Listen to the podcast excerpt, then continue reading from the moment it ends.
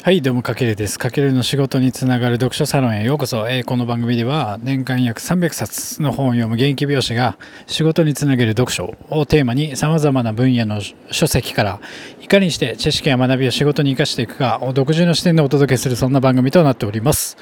はい、皆さんこんばんは。今日は4月2日ということで、僕も、えっ、と、新しい環境、えっ、と、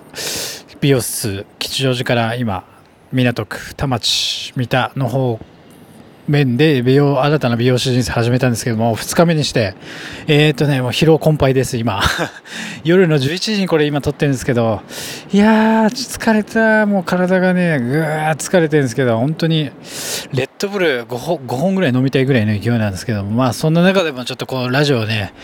がっつりちょっとご紹介して本をご紹介してまた明日から頑張りたいなと思ってましてまた今日はちょっとその自分の精神面を鍛えるじゃないですけどもそれに関連する一冊をご紹介していきたいと思いますで今日はですねあの昨日ご紹介したあの自己啓発書えーとですね、昨日はですね、予祝のすすめ、前祝いの法則っていうのを本を紹介したんですけども、それに引き続きこの自己啓発本を今回もご紹介していきたいと思います。で今回はですね、えっと、神メンタル。心が強い人の人生は思い通りという一冊で、えっと、星渡さん、角川出版から出てる一冊になっております。まあ、この本はですね、えっと、神メンタルということで、まあ、神のメンタルを持ちましょうということで、えっと、10万部これ突破した、えっと、ベストセラー本となってまして、えっとですね、このメンタルが強い人はなぜ成功しているのかという、なんだろう、本になってて、まあ、その答えは全て脳脳に理由があるということで、まあ、なんだろう脳科学の観点からこう人生を思い通りに生きるこう脳の使い方いや自分のこう自己評価を変えて強いメンタルを作る方法が、えっと、学べる一冊となっております。で僕これ多分ねあの個人的に2020年に読んだ、まあ、ビジネス書の中ではベストな本だなとすごく思っててでこれ本当に何度も読み返して初心にちょっとこう戻れる何かあった時にこう初心に戻れる人生のバイブル本になると思ってるので本当におすすめです。でこの本をまあ紹介するきっかけとしては僕も今さっき言ったように4月から新しい環境で働き出してで8年間働いてた吉祥寺から、まあ、今本当に港区の田町にある美容室に移籍したんですけども、まあ、すでにそこにはね長年働くスタッフさんが多数いるわけであってでやっぱり最初なんで僕も、まあ、8年間違うところにいたかだとは言ってやっぱ慣れない環境ってこう不安だったりドキドキとかあと精神的な疲れとかもあるんですけどもその中でまあ人間関係の構築とか、まあ、心が今ねシュンってなりやすい状況だからこそこの本もうこう神の神のメンタルを持たなきゃなっていうことでこれを読むと結構前向きな気持ちで前向きで強い気持ちを取り戻すことができるなと思って今回、えっと前に一回読んでたんですけどまた読み直して、まあ、やっぱいい本だなと思ってご紹介させていただきました。で、まあ、本の内容的にはやっぱりそのやっぱ気持ちですよね。自分の気持ちがどうあるべきかっていうのがすごく大事で、えっとそのこの本でも人って簡単にこの今自分が生きてきた環境とか日常って変えられないんですよね。それはまあ心理学的に原因は損失回避だったり、まあ、保有効果だったりっていう心理用語が働く。で、あとサンクスコストと呼ばれる、まあ何か変える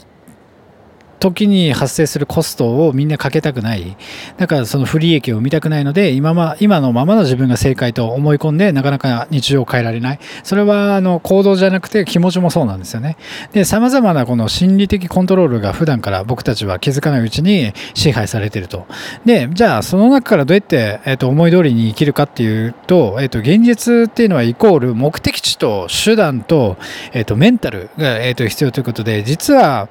その中でも手段ではなくてやっぱメンタルがすごく大事。というわけで今回の、えー、とテーマでもある脳を操る成功する人がやってる自己評価を変える4ステップということで、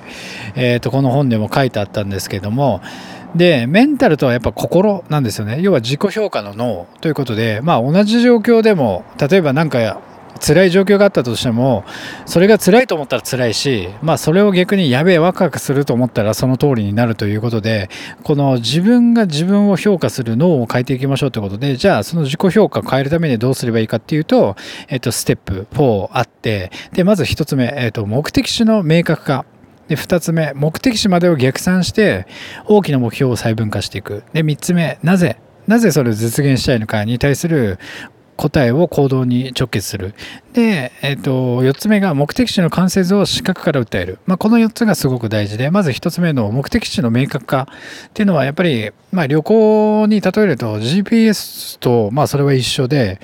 なんだろう。曖昧な場所ではなくて明確な目的地をやっぱ設定するってことがすごく大事。まあ旅行どっか行く時もやっぱり目的地って決まってますよね。で、泊まる場所も決まってたり、なんだろう、遊びに行く場所も決まってたり、なんかフラッとした旅行もありなんですけど、それってなかなかないじゃないですか。だからそういった感じで自分が評価も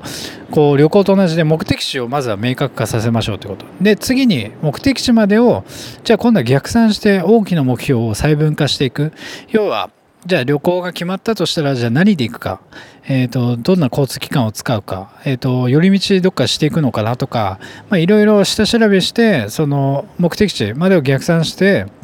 いけますよね。それと一緒で人生も自分が目指す、なんだろう、目標とか夢から逆算して、まあ、それが大きな目標をどんどんどん細分化して今できることを、えー、とやっていくっていう感じ。で3つ目じゃあ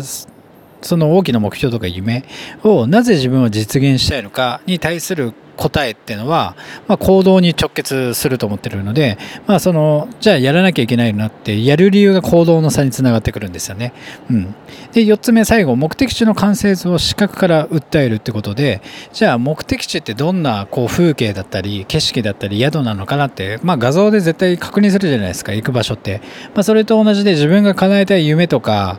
えっ、ー、と目標の、えーと、達成した時の画像を、えーと、視覚から打てるということでその画像をなんか自分が叶えたい夢とか画像あの目標の画像を、まあ、スマホとかに縮小して、えーと、常に見れる状態にしとくってことがすごく大事。で1日1回は見る。でそうすると目的地ってどこだったっけってこうなんか忘れてしまった時にふと戻れる場所が出てくるので、まあ、そういう感じかな。で最後にアファメーションっていう心理学的効果があるんですけども、これっていうのは、アファメーションというのはすでに実現した自分として、えっと、毎日振る舞ってみましょうってことで、これ昨日ね、あの予祝でもお話したんですけども、もうすでに自分がその夢とか目標を叶えた風に、今、この瞬間毎日を過ごすことによって、その未来が、えっと、勝手に引き寄せられていくってことで、これをこの神メンタルの本でも、アファメーションっていう心理学用語を使って解説してました。だから要は、まあ、神メンタルってやっぱ自分の気持ちなんですよね。誰も自分のメンタルを救ってくれないし、誰かに、なんだろうな、メンタルを鍛えてもらうわけじゃなくて、やっぱ自分自身で自分の自己評価を変えていく。だから辛いと思った時に本当に辛いと思っちゃうと、本当にもうその未来しかやってこないし、じゃあその時にワクワクとかドキドキってなれば、そういった未来が来るので、まあこういう神メンタルっていうのは、まあその自己評価を変えていきましょうということで、まあ今日は4ステップをお話しさせていただきました。まあちょっと話ね、なんか